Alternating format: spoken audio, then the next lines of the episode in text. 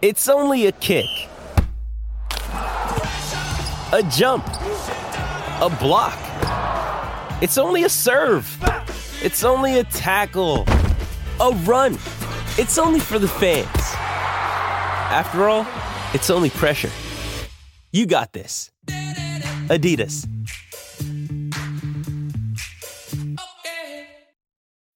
When you need mealtime inspiration, it's worth shopping Kroger, where you'll find over 30,000 mouthwatering choices that excite your inner foodie. And no matter what tasty choice you make, you'll enjoy our everyday low prices, plus extra ways to save, like digital coupons worth over $600 each week. You can also save up to $1 off per gallon at the pump with fuel points. More savings and more inspiring flavors make shopping Kroger worth it every time. Kroger, fresh for everyone. Fuel restrictions apply.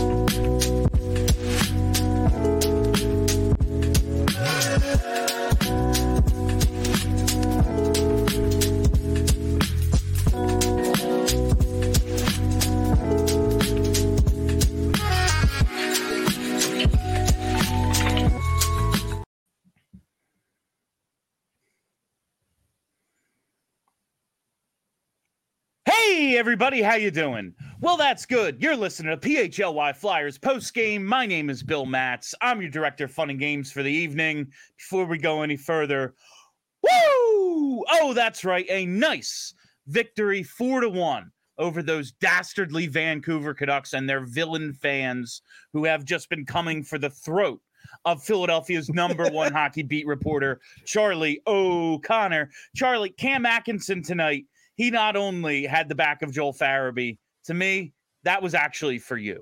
Uh, so, like I said, that was hell of a 4 1 win tonight. Uh, just another time the Flyers play a team for a second time and defeat them. Uh, another, uh, the shots were even. I think it ended up being like 26 25 Vancouver. Uh, but I mean, I thought the Flyers carried uh, good portion of this game, especially, you know, while TK was still playing and the starting goal, he was still in there. Uh, Charlie, just to start it off, what'd you think tonight? I, I thought they played a really good game. Uh, it wasn't, I wouldn't say they were dominant. I thought that there were stretches where, obviously, in the third period, you saw Vancouver trying to make a big push, which you would expect. You know, they're they're a good team that has a ton of firepower, and they went all out in that third period to try to you know make a comeback. So it wasn't like you were going to dominate the whole game, but I thought the Flyers, you know, they made plays. They outplayed them. I thought through pretty much the entirety of the first period. The second period had some lulls, and then they had that explosion where they uh, they score. Uh, was it two goal, three goals in uh, in two minutes and six seconds? I think it was, and that pretty much just broke the game open right there. I, I think that you know what you saw in that little stretch was a Canucks team that, while I think so far this year they have been well coached, I think Rich Rick Tocchet has done a really good job. It just looked like they faltered. It, that reminded me of um, the bad Flyers teams over the last you know five six seven years where one bad thing turns into three bad things and that's exactly what happened in the canucks like yeah you give up a goal you give up a, a power play goal it's a little fluky sure Egor Zamula scores for, from the point. It wasn't anything special aside from the fact that it just made its way through traffic. And then it just seemed like the Canucks kind of fell apart. And that's just the type of thing that we've been used to the Flyers doing for years. And it was interesting to see it kind of happen the other way, where the Flyers took advantage of another team letting one bad thing spiral out of control for three or four minutes of play. I mean, I got to tell you, when when you allow a power play goal to the Flyers, especially on the road, that counts for like three bad things right there. Honestly, that's yeah. that's the equivalent Fair. of a uh, of a three point play. Uh, it was. I, I, really had fun watching this game. I always enjoy the Flyers after dark, late night games. That's kind of more my schedule. Uh, but tonight there was a couple of newsy things. I guess we should get to off the top. Uh, first, because I wanted to talk about this decision to start Samuel Ersson out of the break, out of the Christmas break. You know, it was uh, vitally important. We were made to believe that Carter Hart uh, get that one game in uh, prior to the break. He gives up, you know, the five goals in the first, and then he really locked it down until, of course, he did his Michael Leighton impression to let Detroit tie it after the Flyers had taken the six-five lead. Uh, but I, I was thinking, all right, well, that makes sense. And then it'll be Hart out of the break because he's the number one. That's what you would do. Five days off. No, they go right back to Samuel Ersson. What'd you make of that decision, Charlie? I, it's interesting because there are probably a lot of different ways this can be interpreted. It's worth noting that the Canucks did the same thing. They went with their backup goalie. They did not go with Thatcher Demko in this game. They went with Casey DeSmith, who you know really for most of the game was was quite good, uh, despite the fact that he gave up four goals.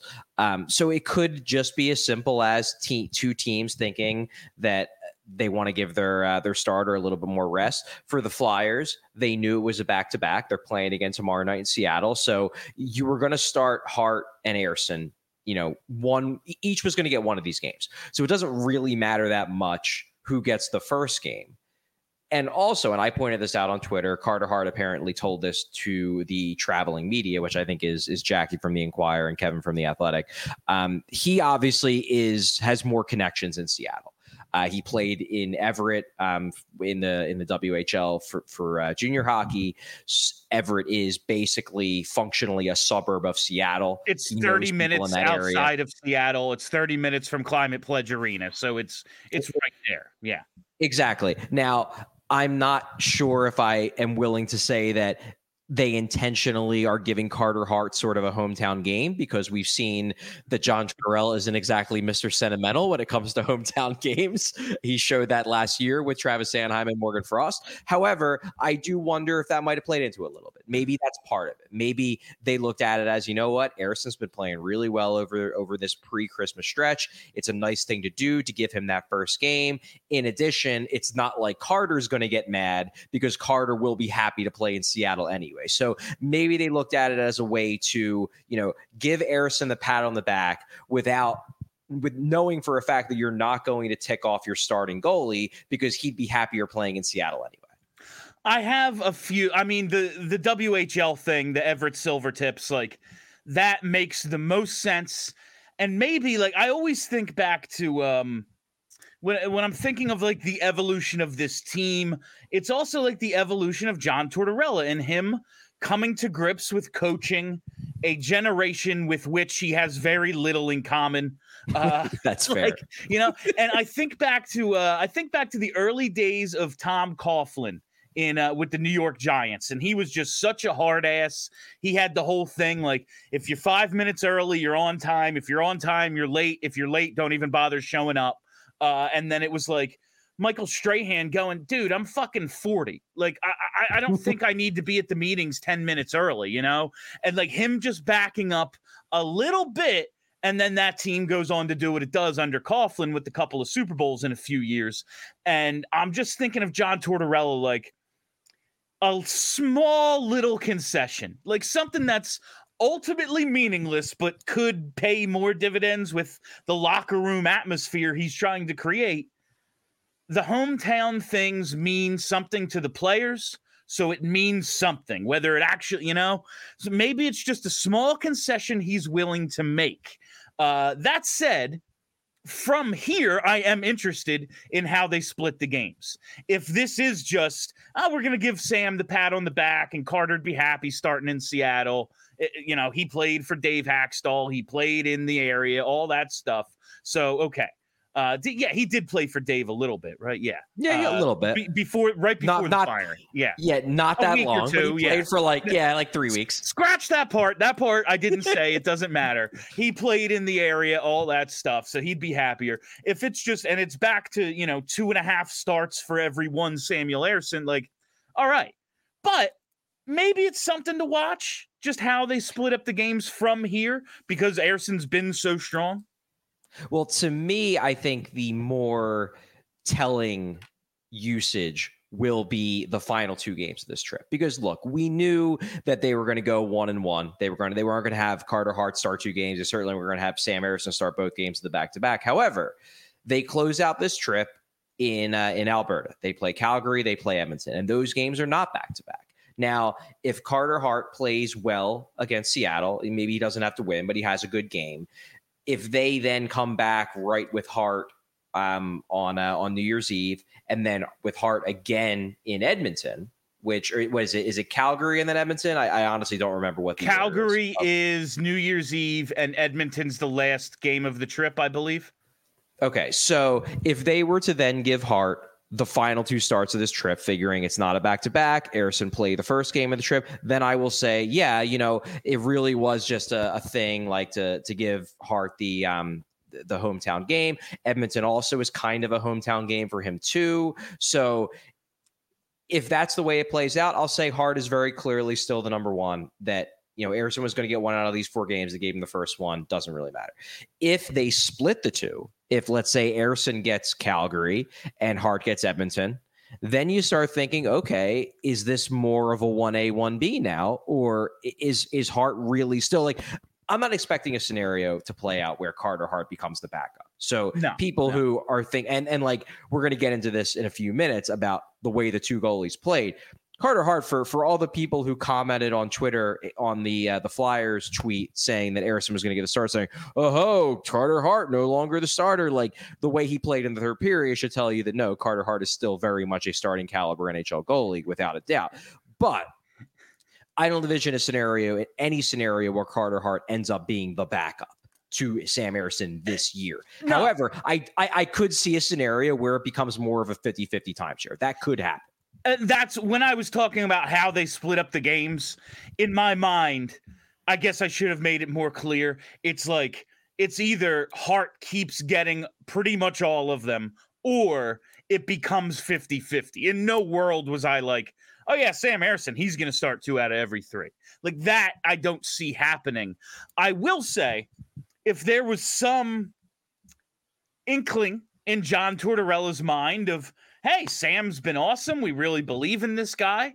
Uh, we we're gonna give him some run here. Maybe he is gonna get half the starts for the second, you know, part of this season.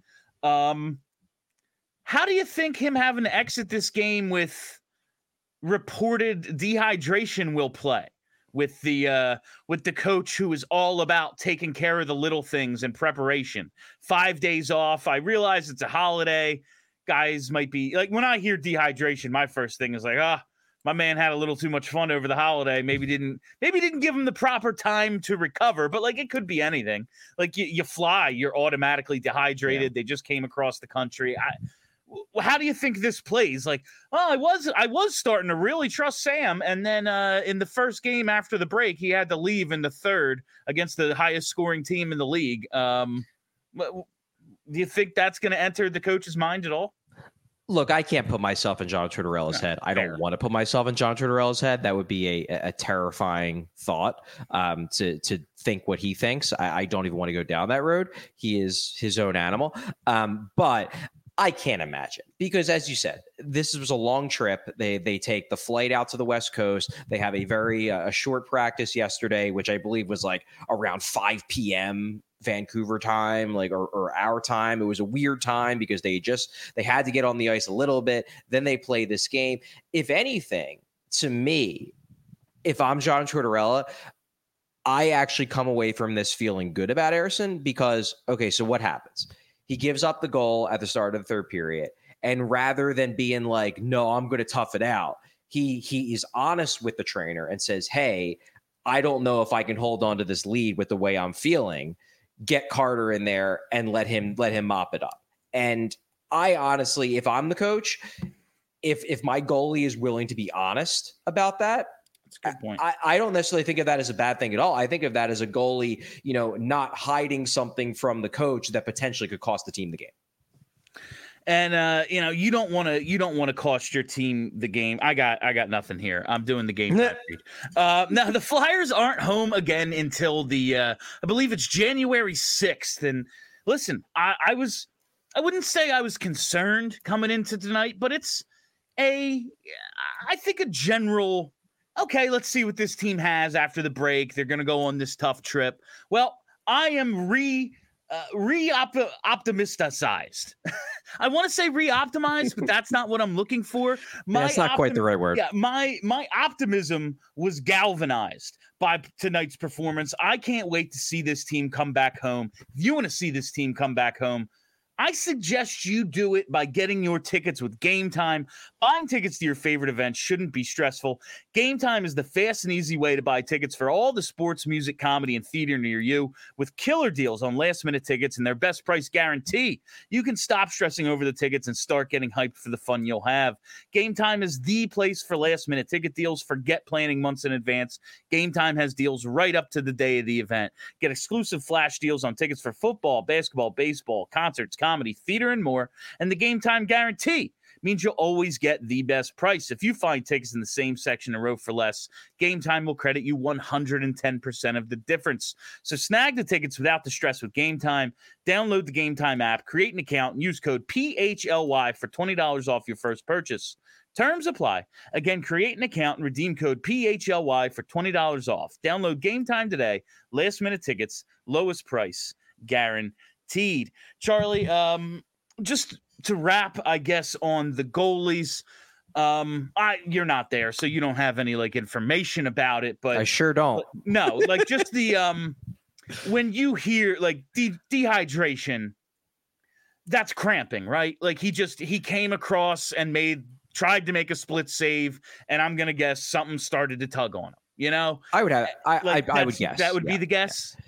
That would be my guess, and and I think to me the the big story here, I, I think Ersson had a strong game in the first two periods. He made some some legitimately good saves when the um you know when the Canucks, uh, particularly when they were on the power play, because this is a really strong power play team. I know they've been struggling a bit recently, but given the uh, the high end talent they have, you know they are a fearsome power play club. He made some really good saves in the first two periods, but to me the big story here is just how good Hart looked coming in because that is a really tough situation. Like I, I don't know how to articulate just how difficult of a spot he was put in because you're talking about a guy who again, he hasn't played in in basically a week. He's doing the same thing coming coming across country.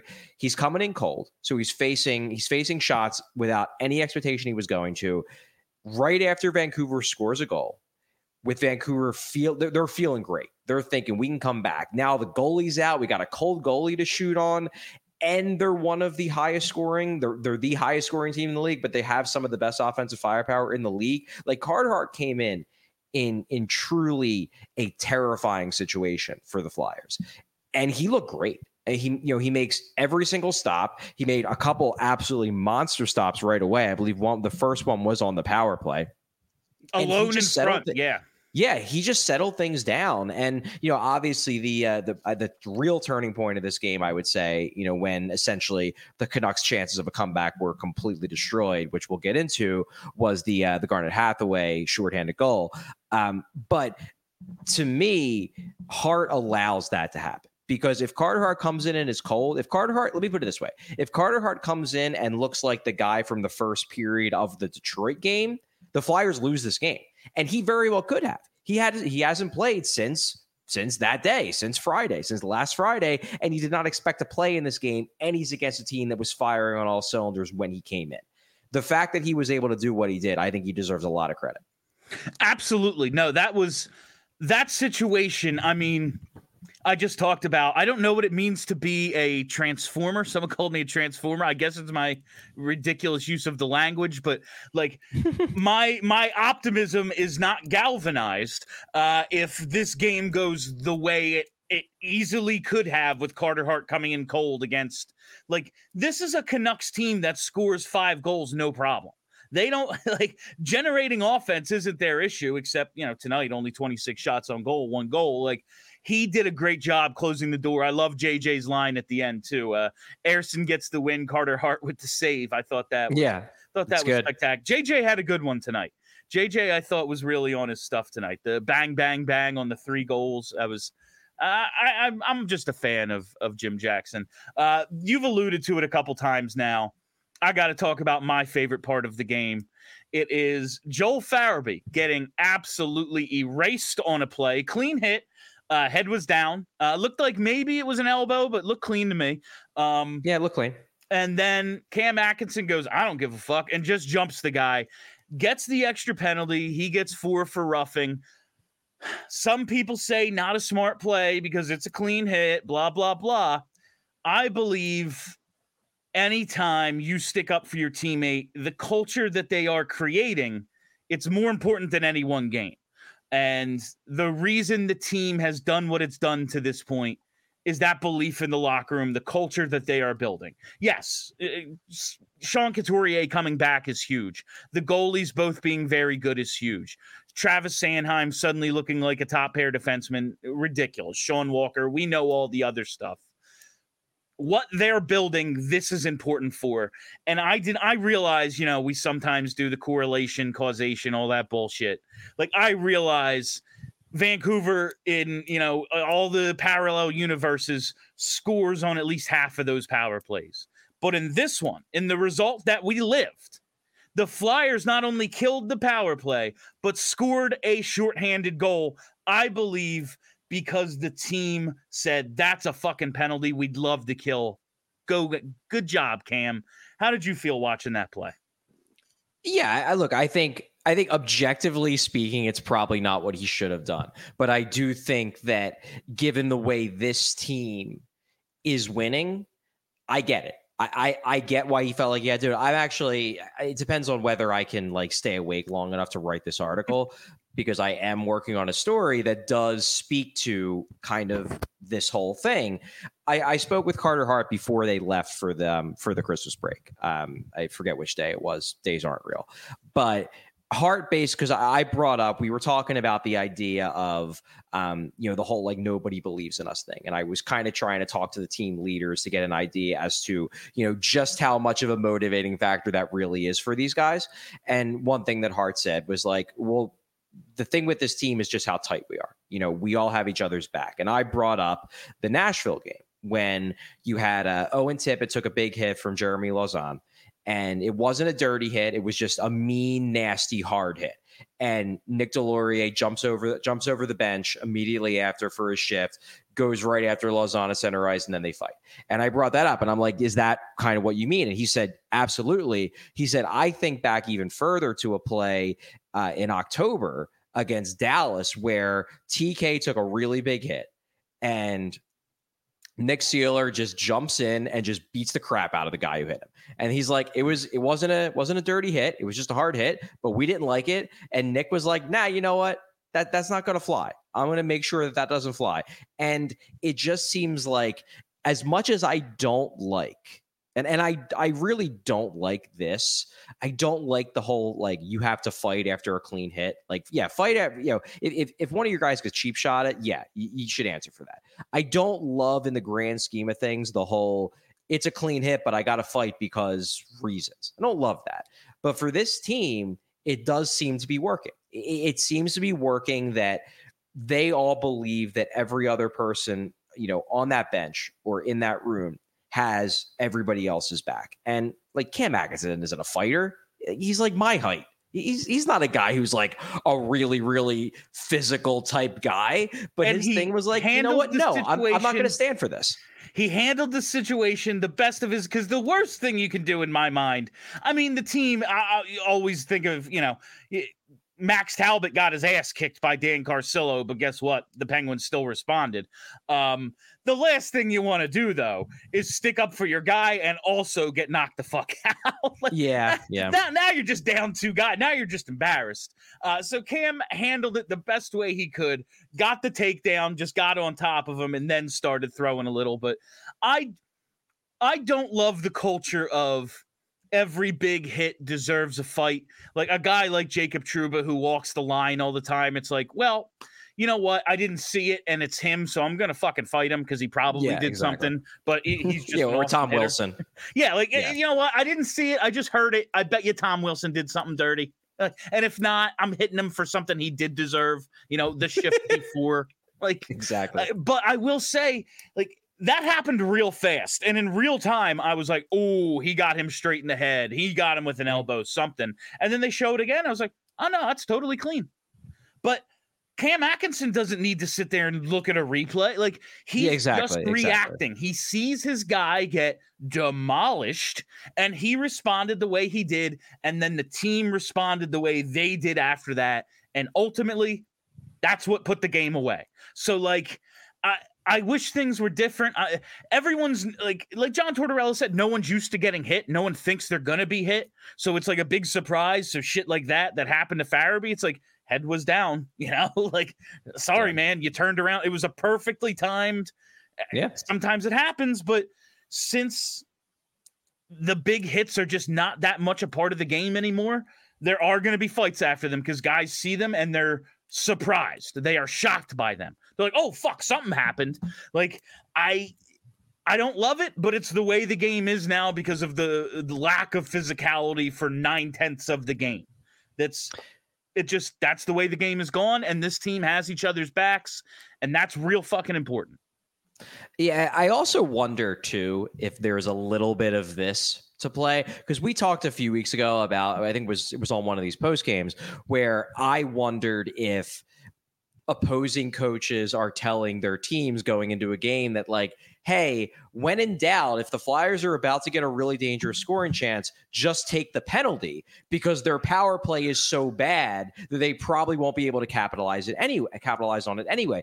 I do wonder if there might be a little bit of that calculation in the flyers players heads being like you know what? Why why not defend my teammate? Because what the hell? Our penalty kill is so damn good that i don't have to be terrified that if i take the extra penalty that we're to blow this game because of it yeah absolutely and like situation wise it is a two goal lead yeah it's not like it's a one goal game a tie game yeah uh, and i i don't know how much of that goes through a player's head when they're reacting so quickly but it wasn't as if that one goal was going to change the game. It wasn't going to change the lead or anything or bring them within, you know, what so I I think it was okay and for this team like this is who they are. But yeah, I Exactly. Since, exactly. since you brought up the power play, um, now they scored tonight, and my tweet was, "Do you believe in miracles?" Because they rode power play goal. Charlie, this was the first. I mean, this will not shock you because like you have eyes.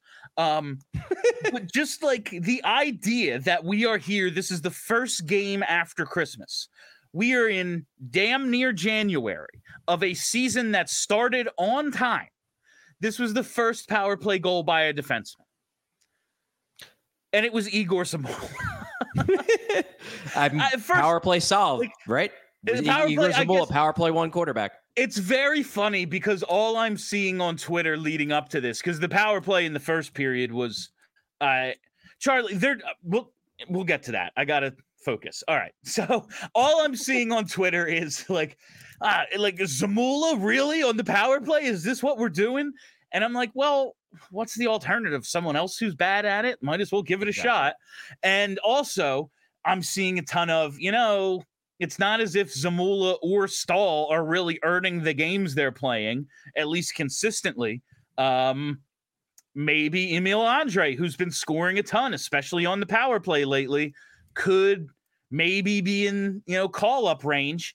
Uh, well, Zamula held him off for at least one night. He gets it done. Good for him. They score a goal just a matter like they have to score some power play goals. Like some are just going to go in because you score goals sometimes, whether the other team is four or five guys on the ice.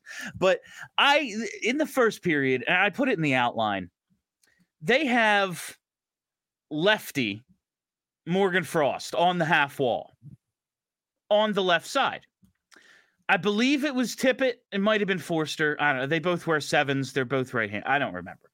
Uh, uh, they they have then righty on the right wall, completely, seemingly purposefully eliminating any one timer opportunities. Now, this is not exactly Jake and G going cross ice, so maybe it's just like fuck it, we're not taking any one timers anyway. But you'd like the option, no?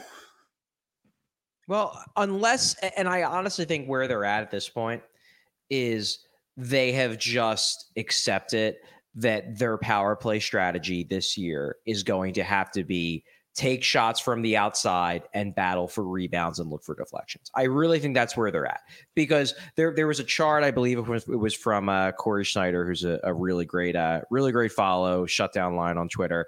Um, he does tons of microstat tracking, and there was a chart yesterday that popped up that basically was showing that the Flyers have a higher percentage of point shots on the power play than any other team. And some people were like, "Oh, there's another example of why Rocky Thompson is a terrible power play coach." And like, look Maybe he is. That I, I'm certainly not ruling out that possibility, but I don't think that's. I don't think this is a case of Rocky Thompson has like a thing for point shots where he's like a whole power play has to be structured around point shots. I think it's more that they tried to run a skilled power play for the beginning of the year. The guys couldn't do it because they couldn't complete enough passes. They couldn't even get into the freaking zone. And now it's just like, all right, you know what? We're scoring at 10%. Like uh, there are sometimes we are at single digits in terms of power play effectiveness. If we just throw a lot of pucks at the net, we're going to score sometimes because hockey's played on ice and bounces happen. And that's more or less how they scored tonight. Like that wasn't a that wasn't a Shea Weber bomb. That wasn't a ghost bomb. That was a seeing eye wrist shot that somehow gets through. And, and I honestly think, as as crappy as this sounds, that's how they're going to have to score goals on the power play the rest of this year because they just don't have, for whatever reason, they don't have the mix of players, or Rocky Thompson can unlock the right mix of players that allows them to consistently create skilled plays, skilled passing plays on the power play. They just can't do it. So I think what we're just going to see the rest of the year is kind of a bombs away approach, which makes it it's it's not that it makes it irrelevant to to have the handedness be be correct, but it makes it less important because they're not going to be trying these high difficulty passing plays anyway. That makes sense. Um, I accept that because I think it was a couple of weeks ago at this point I said the power play strategy probably just needs to be get an open shot at the point and turn the crease into the tush push. Like, yeah. So yeah. If this is what they have to do, I just saw uh, if that's your real name, that's hilarious. Uh, John Daly in a comment just uh, that popped up said John Tortorella, coach of the year. Man, if you got those uh, 50 to ones to start the season, I think you're cashing, bro. Uh, but you know, a lot of a lot of season, a lot of season left. I want to do the Foco read in a second, but to go along with that, Charlie, please tell me you saw the video I made for the for the uh, Eagles ugly sweater from Foco. I don't think I did. I mean, I saw oh. you wear the ugly sweater. I yeah, didn't no. see the video. No, I because uh, people are doing like the appreciation, like the shout out videos, and uh, check it out on my Twitter, everyone out there, because it doesn't have nearly enough likes and retweets and views for the amount of effort I put into this thing. I turned it into a whole skit where I come out of my room on Christmas and I yell "Foco Claus came," and then magically I'm wearing the sweater. It's a whole thing. But listen, the gist of this is Foco has the absolute best officially licensed gear for all sports and fandoms. Whether you're looking for team apparel for the season ahead, they've got overalls, hoodies, hats, sunglasses, bags, anything you need for game day. Maybe you need some accessories, toys, or collectibles for your man cave, she shed, or podcast set. You've got to use Foco for all your team gear needs. Foco always has our back for Philly sports, and they have yours too. Get the best gear around by using the link in the description of this show. And for all non presale items, use promo code PHLY10. That's PHLY10 for 10% off at Foco today. Get those ugly sweaters. And it's really kind of ridiculous to call them ugly because they're gorgeous, but that is the branding of these uh of these sweaters. Charlie, I just so think- before before we get into the next the next segment, yeah. I do want to give some updates from the uh, the post game uh, on NBC Sports Philadelphia. Obviously, I am not in Vancouver. I'm not on this trip, but John Tortorella did give some injury updates, and it seems like everything's positive. Uh, apparently, uh, Tortorella said that with regards to the Ersson dehydration, they knew that it was an issue pretty much all game. He thought he could make it through. Perhaps what happened was after that one goal he gave up, he just basically realized that no, I'm starting to lose it. I need to come out of this game. So maybe that actually does explain partially why Hart played so well in relief because maybe he at least was mentally preparing himself before then for the possibility of him maybe having to play the role of of closer. Uh, maybe of, he at least stretched a little, you know. Yeah, like maybe he had a general idea that like this could be a possibility rather than it coming completely out of nowhere. The real good news, though, apparently Travis Konecny is more sick than injured. Oh, Tortorella claims he's battling a bug uh. and that that was why he came out. What I saw when I looked at his final shift, and now I'm starting to wonder if like it was something else. Um, it looked like in that final shift, he was he was skating like kind of in on the forecheck in the um, in the offensive zone. He did like a quick turn, and then he sort of came up a little, just a little hobbled, and then it looked like he grabbed like his midsection. My concern was I was afraid he was like grabbing his groin. That was my big fear. I'm like, oh god, did he pull a groin? Now I'm wondering if like he was about to throw up or if he was about to, you know, release something from the other end. Um, if he's sick, that could be it. And maybe that's why he had to come out of the game. I simply can't like man, I can't even imagine have to like having to like exert myself to that level being uh, anyway. Um no, that's yeah, right. well, I saw you tweet like I went back and watched the shift and he grabbed his midsection. So obviously my first thought is, oh, sports hernia, he's out. Oh, of course, that would be your first thought. Like, well, god damn it! What, what, I haven't lived through nine of these at this point. I'm just, I'm happy that that's not what it was because I, I quote tweeted you and was like, see, this is what y'all get. I bet you were enjoying yourselves watching this game, huh? I bet you were really watching uh, Cutter Gauthier and the World Juniors earlier too, having fun, thinking about the future of the Flyers being bright. Oh, no, no, it's going to be a uh, core muscle injury for TK, but that is not the case. He is more sick than hurt, according to the coach of the team. And that is um, real exciting, Charlie. It's. It is at least not uh not horrible, you know. Exactly. That's exactly. and that's really all all that we can ask for. Um I just want to talk about the Canucks for a second because I said at the top of the show like, you know, Cam Atkinson was sticking up for you too. The team yep. is the the way they started this season, Thatcher Demko somewhere in like the 999 save percentage, and they're scoring uh 420 goals a game. And it was like maybe they can't keep doing this. And a lot of people took exception to that, Charlie. Um, now they came in on a nine game point streak, but things have kind of evened out for the Canucks. They're not destroying everyone the way they were at the start of the season. They did have a chance to become the first team to 50 points, but the Flyers put a stop to that. Just uh, what did you see with Vancouver? How good is this team? Like, obviously, Flyers win tonight, but how good do you think they actually are? Yeah, it's just it's very funny because throughout the entirety of October, they've just had such a bizarre season because throughout the entirety of October, they were living off of their goaltending and their shooting percentage. They really weren't controlling play. They weren't winning the shots on goal battle. They weren't winning the scoring chance battle. And that was what I pointed out. And then throughout the entirety of November, the regression hit that was when they started losing games. They, they, I think they even lost the game to the Sharks, just like the Flyers did. And it was like, oh, okay, they're they're crashing back to earth. Then in December, they've had another enormous surge of of save percentage and shooting percentage. Like throughout the month of December, going into this game, their PDO, which the league average is about 100, PDO is essentially shooting percentage plus save percentage. Their PDO at five on five in December has been 107. So like we're talking about a team that now has had two out of like one month where they've gotten like really, really fortunate, one month where they've gotten a bit unlucky, and then one month where they've gotten really, really fortunate again.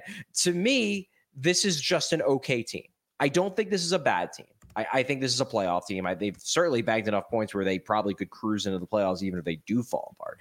But I look at this team and I don't see a club that is on the same like like I don't watch them and this is even going by the games I've watched of them against teams not named the Flyers.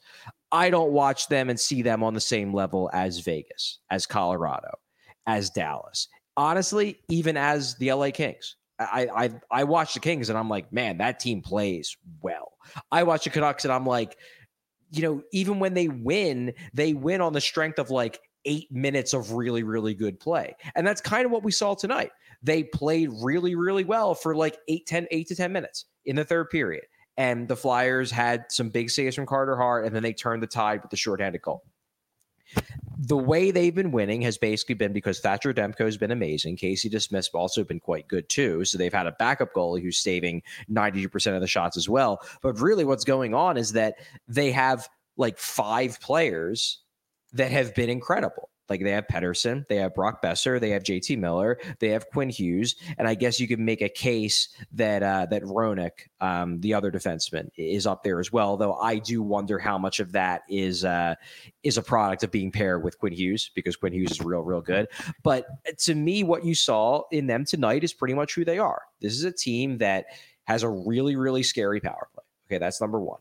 They have a bunch of really, really good players. They actually have quite a good third line. I think Conor Garland's been real good for them. But if their star players aren't dominating, they're not going to carry play. You're going to probably outshoot them. And if their star players aren't completely kicking ass, they're just a whatever team.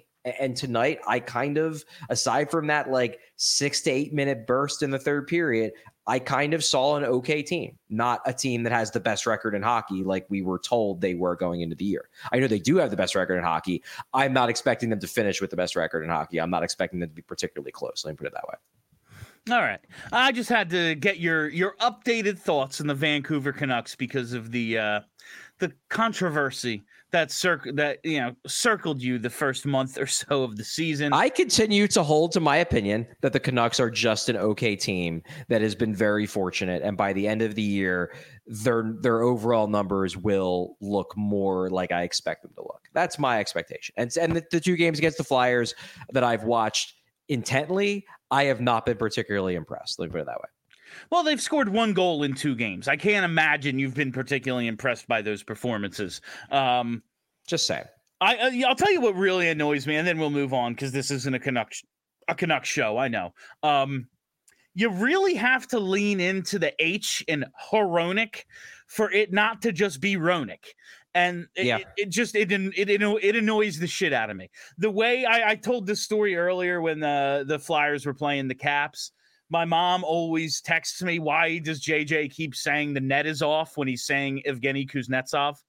I keep like every time I hear Hronek, I have to be like, it's like that uh, Cool Whip commercial with the Family Guy cool characters. Whip. Cool Whip, Whip, Whip, like Hronek, Hronek. Uh, anyway, so a little change to the lineup I noticed was uh, Owen Tippett up with Coots and TK and Tyson Foerster, I guess, demoted off of that top line. Now, Tyson Foerster uh, had that little breakout stretch. He had the uh, four goals in three games, end of November, beginning of December.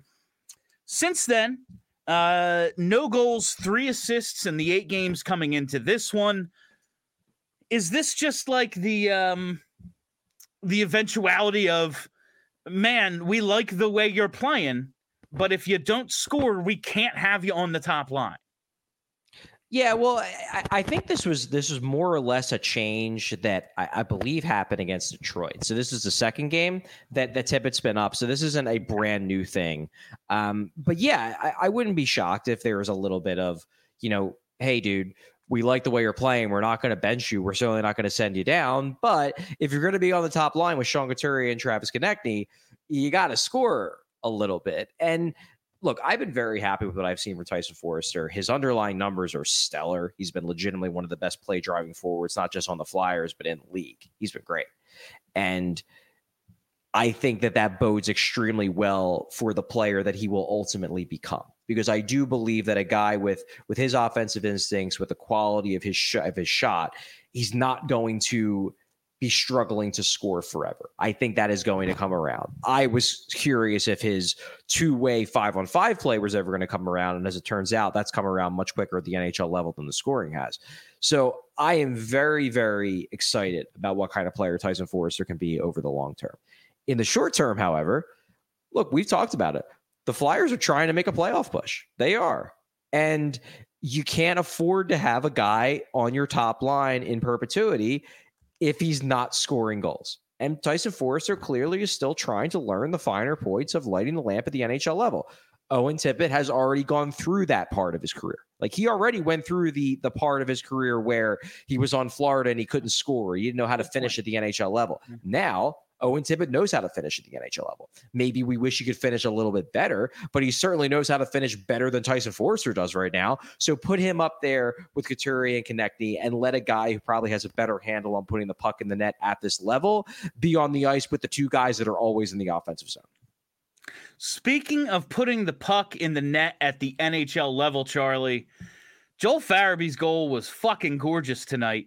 He played um, a wacky game. Like he he was noticeable. I'll I'll give you that. Like one way or another, he was noticeable. Uh, the first period penalty was just like, all right, what are you doing? Uh, the second period penalty, I, I, my initial reaction was like his, where he just waved off the ref. He's like, "What? Come on!" But really, when it happened, I was like, "Oh, that was that was pretty blatant interference. I wonder if oh, yep, JJ says his arms up. They called it, and it was like, it was almost like a play like."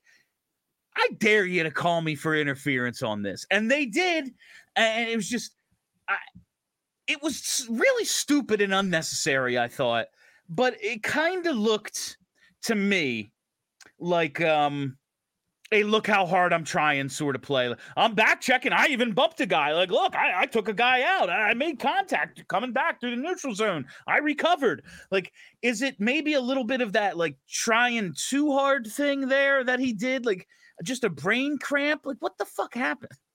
I, I do think it was probably a little bit of the trying too hard. I, my first thought when I watched that play was um, the part in. Uh, I honestly can't even remember if it was in the first or the second major league, but when uh, when Bob Uecker is like, "Well, I guess," oh, it's in the second one because he's like, "Well, I guess Taylor's thinking."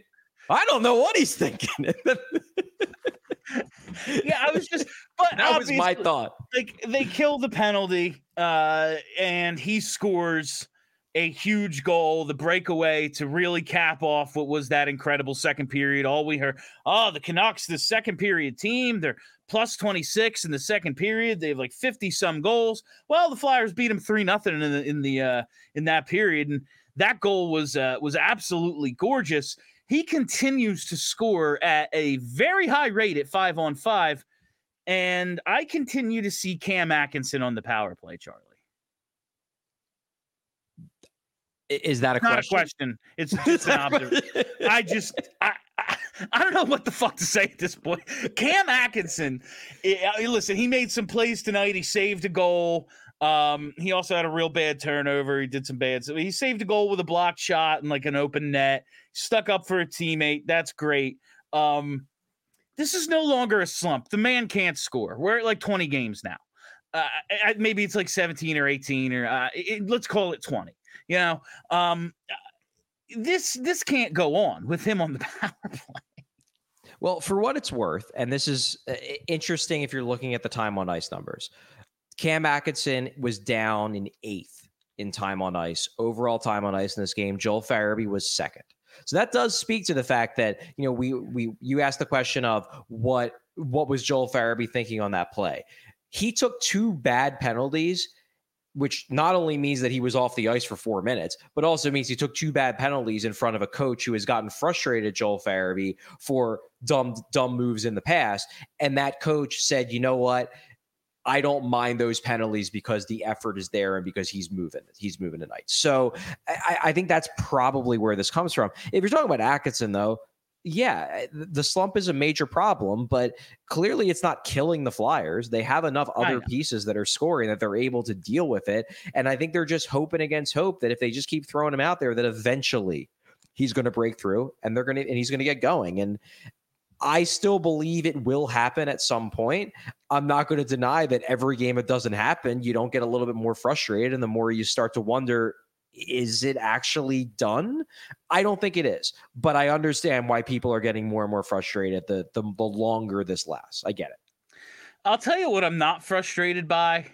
What I'm seeing out of Morgan Frost right now. Uh, this kid, listen, for someone who was described to me uh, by my co-host a couple of weeks ago as allergic to contact, the kid might be starting to get it. Uh, he had a big hit down below the uh, down below the goal line tonight. Hey, you got the uh, great check of the game. Great check of the guy. I mean, what else do you need? Dog mask that kid up.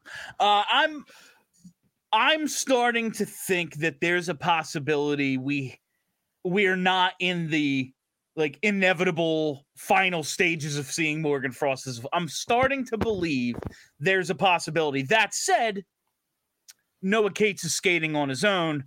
and I'm going to give you two guesses as to who they bring out first if Noah Cates is going to come right back into this lineup. Uh, but uh, Morgan, like, do you think that won't be the case right now? Like Morgan Frost, he's not scoring at the rate we saw, you know, in the final 55 games that we all know.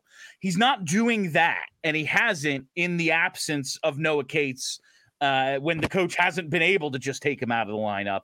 It was like, okay, here's your opportunity. But we are starting to see him do some of the little shit that we were told is the reason the coach doesn't believe in him, even though he put up all those points. I don't remember what the I, question was going to be. Uh, yeah, think, I, like, do you think maybe that this is not over the way I thought it was? Well, so the thing is, is that, and when we've talked to John Tortorella this year, he has praised Morgan Frost on multiple occasions, and I have no reason to believe that he wasn't sincere with this praise. He's praised Morgan Frost on multiple occasions this season about the fact that Morgan Frost's details are substantially better than they were when he first took the job. That he has re- been really, really impressed about the fact that Morgan Frost, when he started coaching him, that he did not think Morgan Frost was a detail oriented player. He thought he was an offense only guy. He didn't think he had much commitment to defense. And Tortorella has praised Morgan Frost for improving that side of his game. And I think you're seeing it. I, I think you're seeing Morgan Frost be better at that. What now John Tortorella says is like, look, that's great. It's great that the details are better, but also you got to score. now, if you look at his five on five numbers in terms of scoring, they're pretty good. They're not bad. Like they're legitimately solid. This has always been my big concern about Morgan Frost is that. This episode is supported by FX's Clipped, the scandalous story of the 2014 Clippers owner's racist remarks captured on tape and heard around the world. The series charts the tape's impact on a dysfunctional basketball organization striving to win against their reputation as the most cursed team in the league. Starring Laurence Fishburne, Jacki Weaver, Cleopatra Coleman, and Ed O'Neill. FX's Clipped, streaming June 4th, only on Hulu. This episode is brought to you by Shopify. Whether you're selling a little or a lot, Shopify helps you do your thing, however you cha-ching. From the launch your online shop stage, all the way to the we just hit a million orders stage. No matter what stage you're in, Shopify's there to help you grow. Sign up for a $1 per month trial period at shopify.com slash special offer, all lowercase. That's shopify.com slash special offer. If he's not able to do anything on the power play, I don't know if he can be a part of this long term. That said, his underlying numbers are better this year. So if he could turn himself into a guy who legitimately has a positive impact on expected goal differential, on shot attempt differential, things like that, then maybe I'm a little bit more open to the possibility of him only being a five on five scorer. That said, I would really, really want to see him do something, anything as a power play weapon. Like, if you're going to be an offense guy, and I think that is his role on this team, if he has a long term role on this team, it is going to be as a point producing offensive weapon. You need to do stuff on the power play. And that's like, that's what's dragging down his point totals. His 505 rate stats are good. It's just he doesn't score on the power play. And I understand that no one scores on the power play. But the thing is, is that a lot of the other guys who don't score on the power play, they have other roles Morgan Frost's role as they envision it is to be a scorer, and he's not scoring enough, period. I don't know. I just maybe it's as simple as getting him on a power play with like a Cutter Gauthier, and then boom, the points are just going to start piling up because he has somebody to pass to. Maybe it's that simple. The question is, does he does he stick around long enough to get to that point? I don't know. We'll see. No, and that's the like. Even if he's a decent enough third line center, he's never going to be more than just that. Like, okay, yeah, he's fine. Like, he's never going to be more than just that unless he can start piling up points on the power play. And that's like, that needs to be his thing. Like, I don't want to be, yeah. oh, Morgan Frost is the reason the power play is bad. I don't want to say not. that. He's definitely he's, not. He needs to be the reason it's better than it is. And he has not been that at all if he's going to be a three, like he's never going to be. Yes, okay, he's fixed some of the details of his game. He's never going to be a fucking Selke candidate, you know. Like, yeah, if he's going to be the three C who you deal with some of the other shortcomings, but damn, can he set up dudes on the power play? All right. If not, it, like, what's the point then? I would like to see him get, uh, continue to get some opportunity, but I do need to see him scoring. Like I, I just I need to see him contributing to more goals. And yes, the power play is the place where everyone pads their stats. That's why power play ice time is so coveted. You get paid on that shit. But it is for John Tortorella all about the details. And when it comes to your finances, you need to be detail oriented. You know, I, have told this story before, it was a couple of weeks ago. Just sitting there going through some of uh, you know, going through the old bank account, seeing some of the charges like, why do we have why do we have two subscriptions to Apple TV? Turns out my wife and I both have a subscription to Apple TV. We watch TV together. We don't need two subscriptions to Apple TV. We have all these streaming services. You, you you double up. You have ones you don't even remember you signed up for. You got to get that stuff under control. I know it just seems like a couple of bucks, but it adds up and it adds up over time. And ro- that's where Rocket Money comes in. Rocket Money is a personal finance app that finds and cancels your unwanted subscriptions, monitors your spending, and helps lower your bills. I can see all of my subscriptions in one place. And if I see something I don't want, I can cancel it with just one tap. I never have to get on the phone with customer service, which is a dream come true for me personally. They'll even try to get you a refund for the last couple of months of wasted money and negotiate to lower your bills for you by up to 20%. All you have to do is take a picture of your bill, and Rocket Money takes care of the rest. Rocket Money has over 5 million users and has helped save its members an average of $720 a year with over 500 million in canceled subscriptions. Stop wasting money on things you don't use. Cancel your unwanted subscriptions by going to rocketmoney.com slash PHLY. That's rocketmoney.com slash PHLY. That's rocketmoney.com slash P H L Y. Love, love that, the dramatic ending. That's tough to do because I want to look at you, but my camera's up here, so it's a whole, you know, it's a whole thing for me, Charlie. Um, I want to talk about Scott Laughton, a guy who I've been critical of the last uh, last few weeks as he struggled. He's seen himself demoted to the fourth line. Uh, like what I'm seeing out of him again. He had a couple of points against Detroit. Obviously, he always kills Detroit, uh, but his first period, especially tonight, uh, had the wraparound chance that just DeSmith made a great save on it, and then the uh, takeaway breakaway chance where he just absolutely trucked DeSmith. Which if you can't score, try to take out the goalie. I love the uh, I love it there. It's some that's some high school hockey. That's me as a captain telling people to do shit um, for Clearview. Uh, but Scott Laughton, I think, has been a lot better. You said, you know, they like Poehling, They want to see what he has in a top nine role, but you expect Scott Laughton to get back up there eventually when his game comes back around.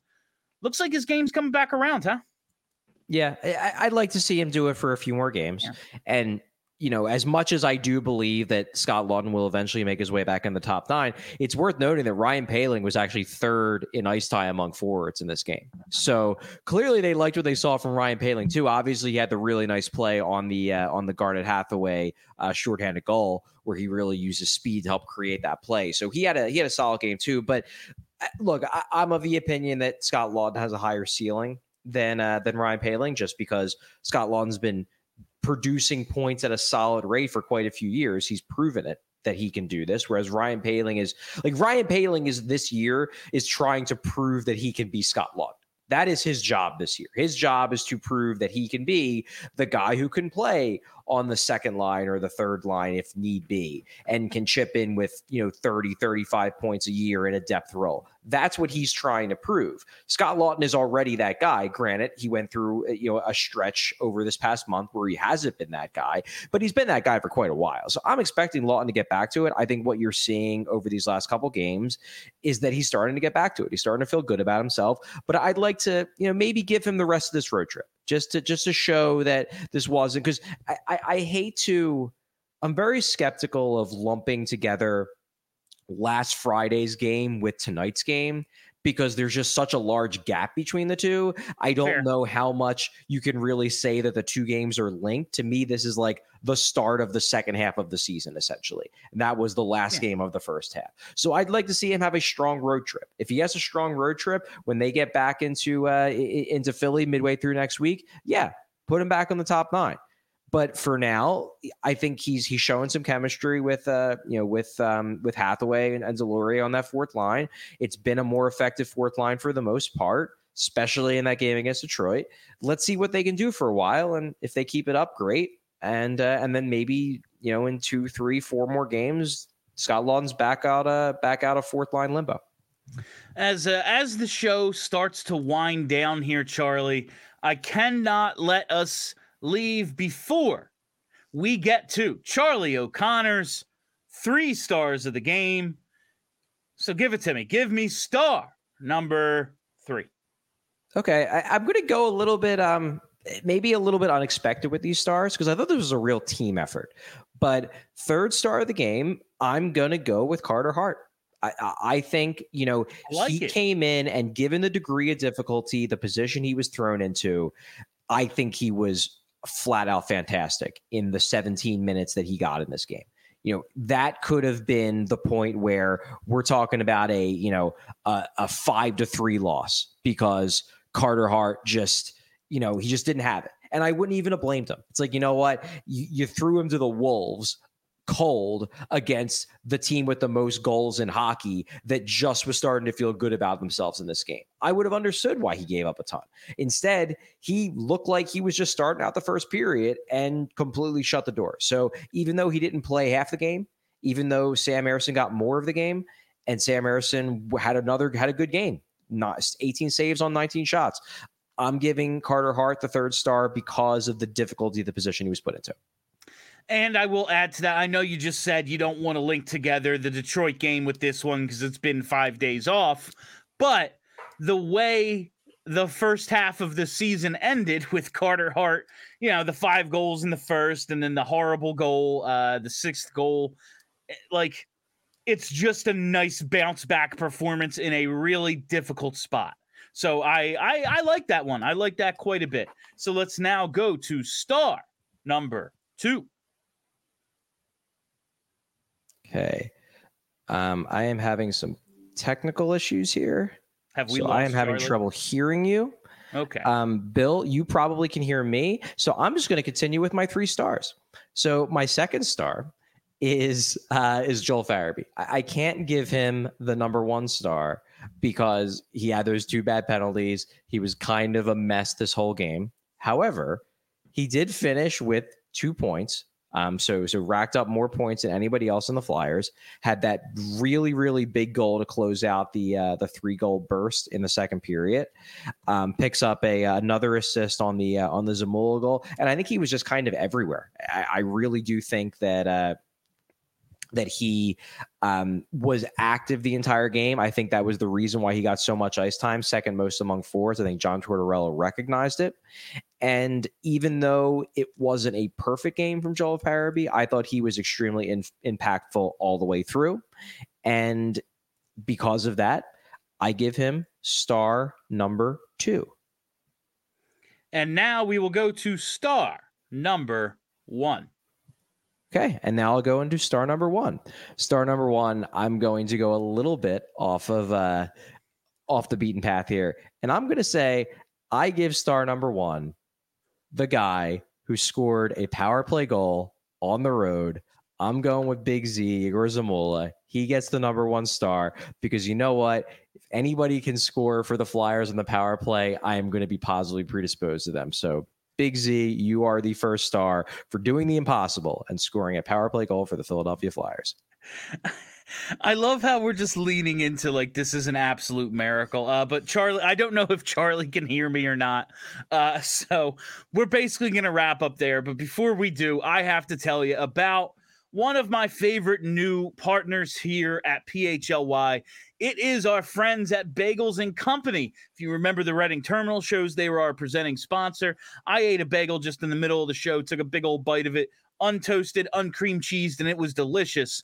But they have the best Brooklyn style bagels made with Philly love right here in our city. Huge bagels, the biggest bagels in Philly, uh, very large, hence the Brooklyn slash New Jersey style. Large variety, usually about 15 to 20 types of bagels to choose from in the store and seasonal bagels as well. I had a Christmas flavored bagel at the Reading Terminal Show. They have all that stuff. And the largest selection of cream cheese, over 30 different flavors of cream cheese and schmears. I think saying the word schmear is odd, but it's in the copy. So I will say it. I guess it's all technically not cream cheese. I don't know.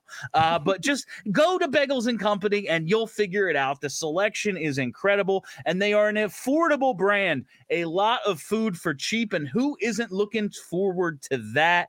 Uh, so, for the best Brooklyn style bagels made right here in Philly, head to thebagelsandco.com slash store dash locator to find and to find the closest bagels and company near you thebagelsandco.com slash store dash locator bagels and company just google you know do that you'll, you'll find it it's a Philly bagel company. They're absolutely delicious. You can hear me again, Charlie?